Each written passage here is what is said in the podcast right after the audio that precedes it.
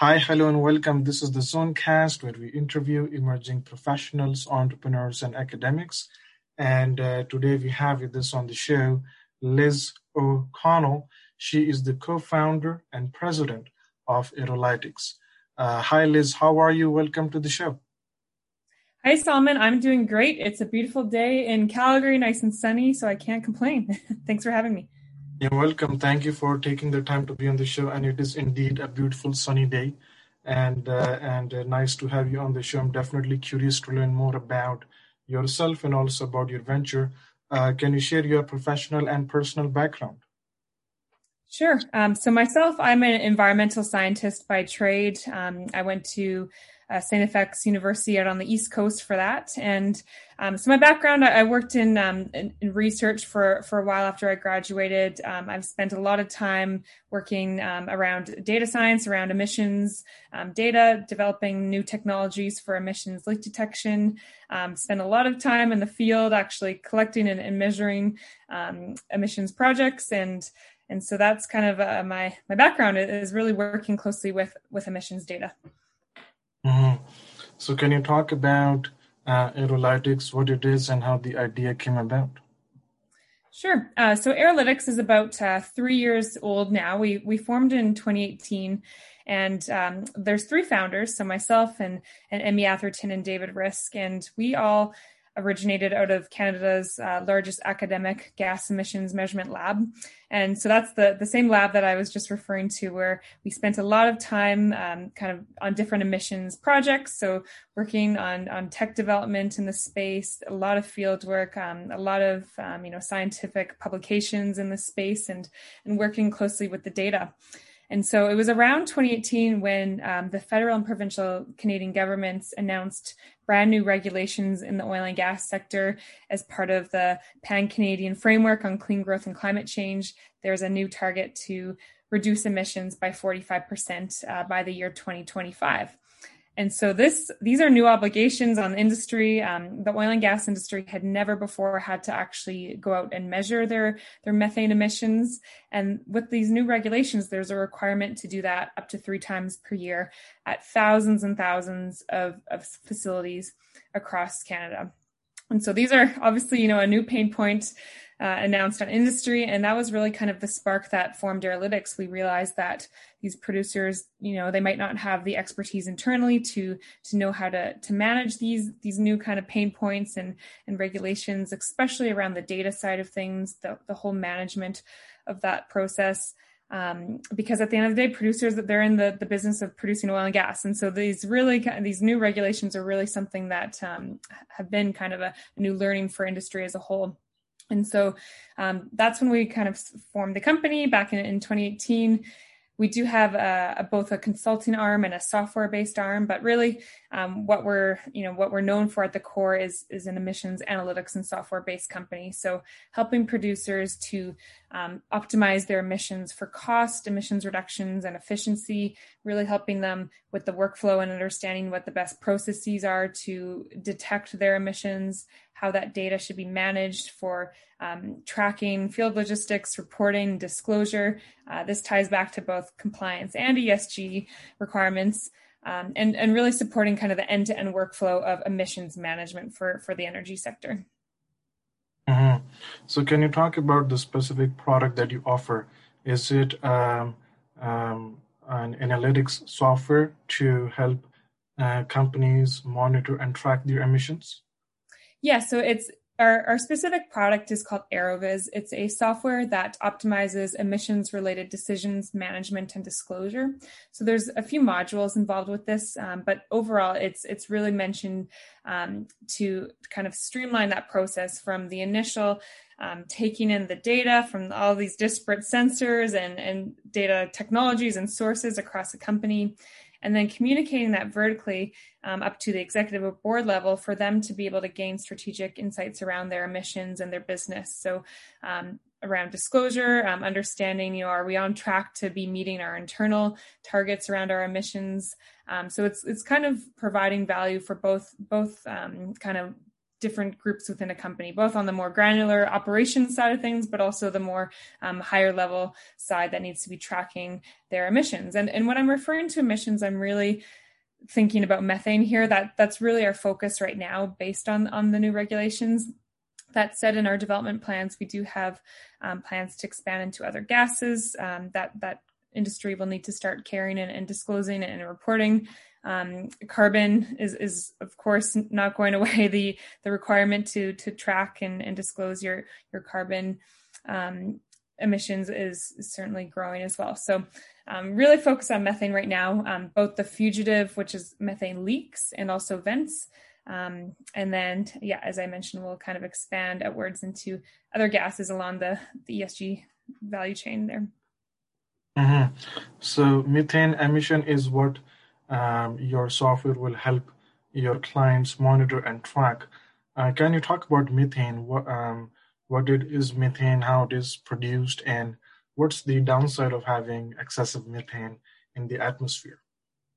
Yeah, great question. So methane is a really important gas because it has a really high greenhouse warming potential compared to carbon dioxide. A lot of times with climate policies, we see a lot of focus on on CO2. That's always, you know, a very prominent gas, which is of course a big piece of this puzzle but methane on a 25 year time frame has about an 80 times uh, greater warming potential than co2 so if you think about kind of destroying molecules of methane versus uh, molecules of, of co2 or mitigating those it's really kind of a more of a bane for your buck um, approach if you target methane, just due to the fact that it has such a higher warming potential.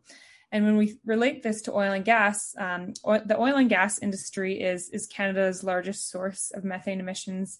Um, when we think of all, all the other sources, there's a lot of natural sources of methane, um, such as wetlands and, and permafrost thaw and, and different other sources. But it's really the oil and gas sector that, that is the largest uh, source of these kind of anthropogenic emissions in Canada.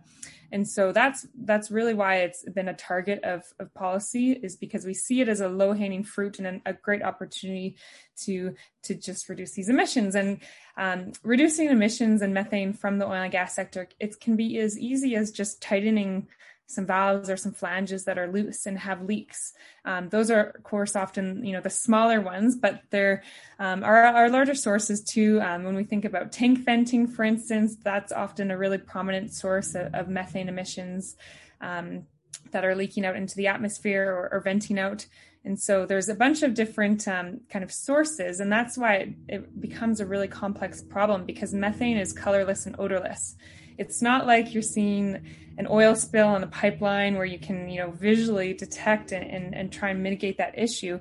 With methane, it takes a lot of different, uh, you know, technologies, innovation to really understand what is the, the point source of that emission, how can it be repaired, um, and, and, what the work practices around that. So the exciting thing in this space is there's so much innovation around methane detection technologies. You might be uh, familiar or have heard of um, companies like GHGSat. It's a Canadian company that has a, a satellite that they've launched and, and, actually several now, and, and they can detect methane um, at you know the site level from um, you know thousands of facilities. And then we have aerial technologies. There's drones there's trucks there's handheld sensors. There's so much um, you know different innovation in the in the detection space. And so at Arolytics one of our kind of unique value propositions and what we're known quite well for is um, a modeling tool within our software to try and plan these leak detection programs for industry. So, helping them to model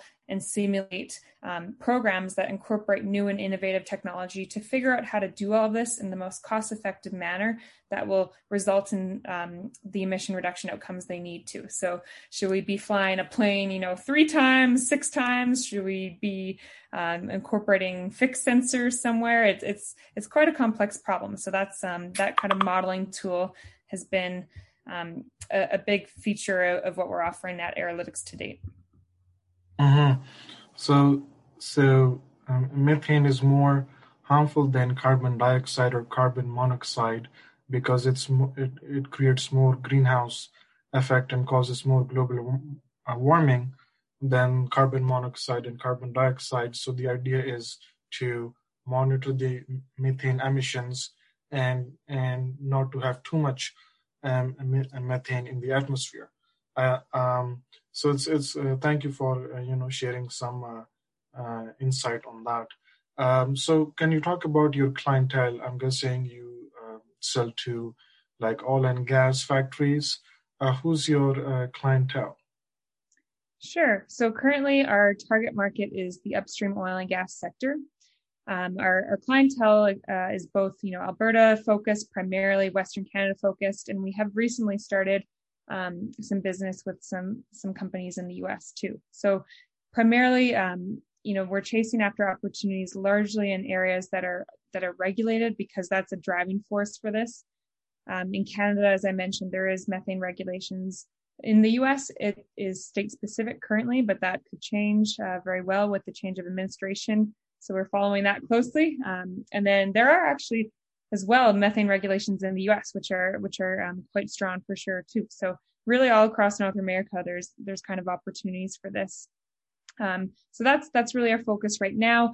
Um, there are also opportunities in more of the midstream and downstream sector. So when we think about pipelines and um, and, and different companies in that space too. Um, they also have you know requirements and obligations around their emissions, and so that's that's another area of focus. Mm-hmm. So you mentioned that the company was founded about three years ago. So can you talk about you know your traction from the beginning in terms of number of clients or um, how much uh, uh, methane monitoring you have done? If you can share some uh, uh, traction uh, that you've had over time? Sure. Um, so, yep, started the company in 2018. Um, I believe I mentioned we, we do have a bit of a consulting arm to our company as well. So that really helped us get off the ground. Those consulting revenues helped fuel our product development um, and, and to really be able to release our MVP of our software last year. And so since then, we've signed up um, our first companies for our pilots. We're currently piloting with some of Canada's largest oil and gas producers um, we've worked with a handful of different types of companies in different areas, as I mentioned in both Canada and the US. So it's it's really enabled us to have a um, a broader understanding of, of different pain points that different sizes of companies are, are dealing with and, and, different types and um, been able to work with a lot of different kind of third party sensor companies that have different solutions around that front. So that's really helped us expand um, our understanding of all the different technologies out there. Um, and so currently, um, I believe in terms of our traction, I mentioned, oh no, I haven't mentioned this, but we did just close our, our seed financing round earlier this year. And so that's really going to help us scale our team. Um, our, we're currently based both in Halifax and Calgary. So our, our software developers and our dev team is all run of the East Coast. Um, our product lead, who's our co-founder, is out there, Emmy too. And then because our target market is out on the West, where um, myself and our BD team is out in Calgary. And so that will really be, you know, in terms of growth, our, our focus is, is scaling our dev team and and building more functionality and, and increasing the pace at which uh, we get these features out the door because this is certainly a time sensitive market. Um, the regulation uh, space is, is, changing and um, companies are scrambling for solutions because these regulations came out into in, into effect last year. And this is a space that, um, you know, it's, it's a new opportunity. So definitely chasing those. Mm-hmm. So, can you talk about your whole uh, fundraising experience? What it was like? How much did you raise? And uh, who are the investors? Sure. Um, so we closed our seed financing round earlier this year in January. Um, we raised 710k through that, and um, as I mentioned previous to that, it was really um, growth through through consulting revenues and non-dilutive grants that that was really fueling our growth. And so um, after we closed, um, the the plan for that is to scale our scale our team, our investors through that. Um, we have let's see three three main investors. Um, our lead is Metiquity Ventures, based out of Calgary. Uh, we also raised through a group called um, MTech Innovations and as well through a, a, a, pitch competition actually called Startup TNT. And so through that competition, it was an Alberta based pitch competition. There was um, about 15 investors or so involved in the Calgary side of things.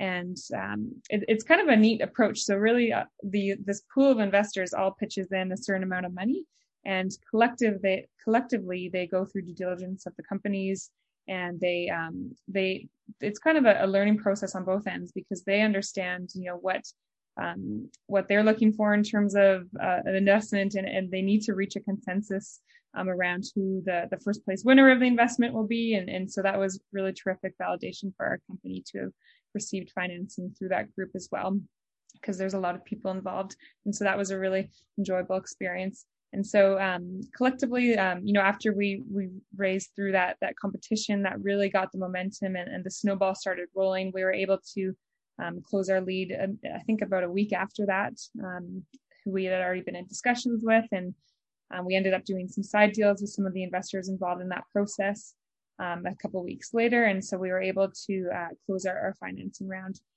in a few weeks after that competition. So it really was a, a great experience. The whole, you know, raising during a pandemic isn't easy. It's, uh, of course, you know, for every investor you reach out to, it there's a lot of refinement of your pitch, of your story. Um, that takes time. And um, the the fun thing about being based in Halifax and Calgary is that's kind of double double the pool to be really reaching out to. So we, um, I mean, we we reached out to, um, and we have a good connection base out in the East Coast too. So been talking to a lot of those investors, and we did receive as well um, kind of a smaller convertible note from a group out out on the East Coast to to round out our round too. So. Um, I mean, the whole process was was a great learning experience. I think as a startup, you're never really done raising. So, um, you know, we, we certainly have plans to expand and um, and you know the financing won't stop. So um, that'll all continue. But it, it was really a, a, good experience and a good learning experience on our end. How long did the whole uh, process take from start to finish? Yeah, I think um, let's see here, maybe about five to six months. I think um, like our, our company was a graduate of the Creative Destruction Lab Rockies um, Accelerator, if you're familiar with the CDL program, and that was a really terrific program to to get our company investment ready so that helped us set up our, you know, our data room and, and understand the process of due diligence, what, what was needed, what our story is, how much, like how much are we raising through what means. And um, that was a really terrific experience through that. And um, so we, we felt ready kind of leaving that program. And then through there, it's, you know, you get out into the world and you're like, oh gosh, who do I need to be talking to? so it's a lot of um, time and just understanding who the right people are you know are, are the the investors do do they share similar um, goals and what are like what is the value outside of just capital they can add we were really lucky to have um, some investors that um, recently sold their their own software companies so they have terrific expertise in the more technical side of things. Um, they're on our board of advisors as well. They have um, really good business kind of you know tech savvy advice for us. And so we're really trying to get a lot of expertise out of, out of the the investors just uh, you know outside of capital. So i think that that whole process of learning like it, it's a kind of a two-way dance right? It's a, you need to make sure that the investors are a good fit for you and and likewise. So that that takes time for sure. Mm-hmm. Uh, can you talk about um, any specific grants that you received uh, which programs did you qualify for? Sure. Um, so to date, we've um, been really successful with with IRAP. Of course, that's a, a huge supporter of um, of you know just startups and, and, kind of growth companies in Canada, and and so that's more on the federal level with through National Research Council. Um, we've had some support as well through um, different um, uh, sorry not provincial programs in in Nova Scotia through governments there. Um, same with Alberta Innovates. Um, that's a, another kind of provincial program in Alberta. Um, ACOA, that's a that's a Nova Scotia group. Um, so that's that's really kind of our, our source to date of uh, on the non-dilutive side has been primarily those groups. Mm-hmm. So are you able to share how much you uh, you were able to raise through grants combined um, and including the IRAP grant? Um, great question. I I wonder if I have that stat. I would say it's um it's around 300k about I would say, but don't quote me on that because that's uh, oh. kind of an influx. But likely around. Okay. So this is part of the 710k that you've raised so far. Um, nope. That the 710 was uh, all private equity. Okay, okay. So you you you've raised so far uh, about a million, including grants and uh, and that's a that's a good amount of grants that you were able to secure for your venture, uh, um, and and it's great that such such uh, government assistance is available uh, mm-hmm. for ventures and for uh, technology. So that's great. Um, do you have any any uh, direct competitors? Yes, um, great question. I mean, I think every every startup and every company has competitors. So um, for ours, we look at ours in a few different kind of segments. Um, one of the the emissions modeling um, type tool that I that I talked about. Um, there are other emission models out there. What makes us ours different is that the ones currently available are more on the academic uh, research side of things. So um, they're developed in, in universities and they're more meant as kind of simulation tools for for research purposes. Ours is is one of the to our to our knowledge, one of the only commercial ones, or the only commercial ones that has uh, been developed for the specific purpose of supporting industry in their um, selection around alternative emissions detection technologies and options um, in in North America.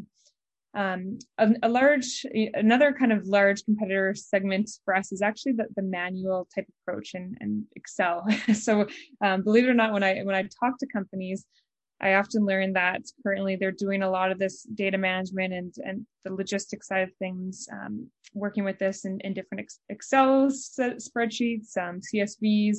There's no really kind of formal system set up to streamline this. Um, you know, it's not on the cloud, it's not digitized. So that's that's that's an interesting learning, and, and it's not surprising because, as I mentioned, these regulations they they just came into effect last year. So it's not like companies have had, um, you know, to be actually measuring directly their emissions forever. So uh, that's another segment. And then there are other software companies out there in this space, um, different kind of production and accounting type companies that that manage or measure um, or estimate emissions from different sources like combustion of emissions, um, more on a higher level um, as well. So understanding where we fit, and, and often the neat thing is that um, we see an opportunity to actually kind of streamline it and work with these different companies too. Um, so I think there's, um, you know, it's it's understanding where we fit in that whole value chain. Is there APIs that we can integrate with these platforms and um, you know streamline data flow because we're not directly overlapping, and and how can we make this as easy as possible for producers through that kind of data integration and, and um, automation on that front. So I think if anything, I, I see more opportunity because um, this is this is a big problem and there's a lot of data co- coming in and being collected. So there's there's a lot of room right now to to get in. Mm-hmm, yeah, absolutely. Um, what other gases would you focus on in the future? Carbon monoxide. Uh, are there any other toxic gases which uh, you you plan to uh, monitor through your software? Yes, so um, methane is, is certainly the focus right now. Um, that said, a lot of um, there are sensors coming out there that don't just detect methane. They are starting to look into other um, volatile organic compounds or um, hydrogen sulfide, for instance, is a is a toxic, very um, very harmful gas um, to human and animal health if it's you know if, if it's present in in that type of production region. So um, there's there's a lot of other opportunity to expand into into different gases. I think once um, you know we've heard rumors that the the area the space is going um, beyond methane um, is that those nit- nitrous oxides and, and sulfurous oxides will start to to need to be managed and reported similar um, similar to methane. So we're we'll see where that goes and if there's new regulations that will come out in that space. Um, of course, kind of carbon related accounting and reporting is not going anywhere. Um, the, the whole environmental social governance pressure that we're seeing from investors, that's one of the most material um, items for them is, is understanding what the carbon risk of, of these companies are. So um, understanding how kind of carbon and methane correlate, what, you know, can you put your methane emissions into um, tons of carbon E equivalent or uh, reported in that way? that makes it more relevant. Um, so that's that's another opportunity as well as is expanding kind of out into into all the carbon carbon space. Mm.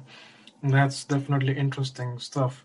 Um, um, how has your uh, business um, been uh, in the recent difficult times that we're going through? did you experience any growth or decline? Yeah, definitely. So I think when when COVID first hit, um, we did need to to change uh, our approach, you know, our sales approach a little bit, and understand, um, take a step back and understand how is this not only affecting our company, but how is this more importantly affecting like our clients and who we're selling to, and um, you know, we need to be sensitive to the fact that this is a difficult time for them. Low commodity prices mean companies are, you know, sometimes sometimes going out of business, or or there's been a lot of mergers and acquisitions lately in the sector which of course um, have impacted us. But um, you know, it's it's a very kind of influx environment right now, and it, it's it is difficult. So just understanding um, who to be talking to, the right times to be talking to these people.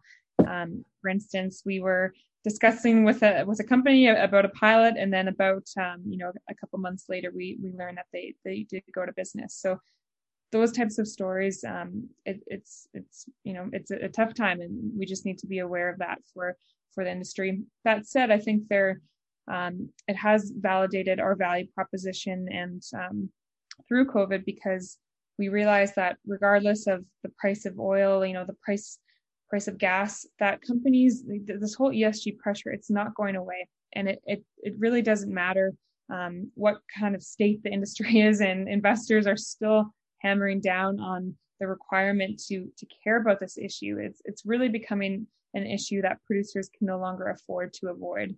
And so that's that was something that we validated uh, during COVID. We saw producers really step up to the plate still and, and still need to track and manage these things.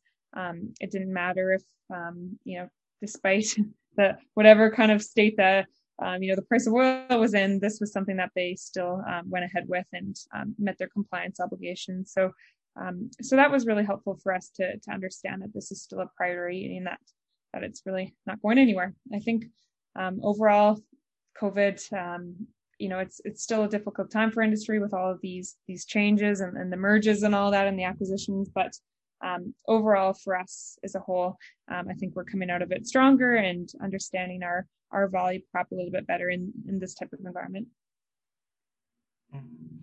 Um, can you share a fun fact about yourself?